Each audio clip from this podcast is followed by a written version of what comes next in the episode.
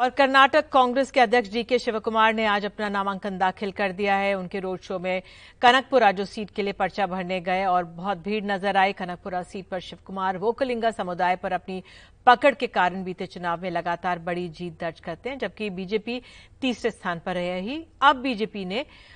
are Ashok के रूप में वोकलिंगा समुदाय के कद्दावर नेता को मैदान में उतारा है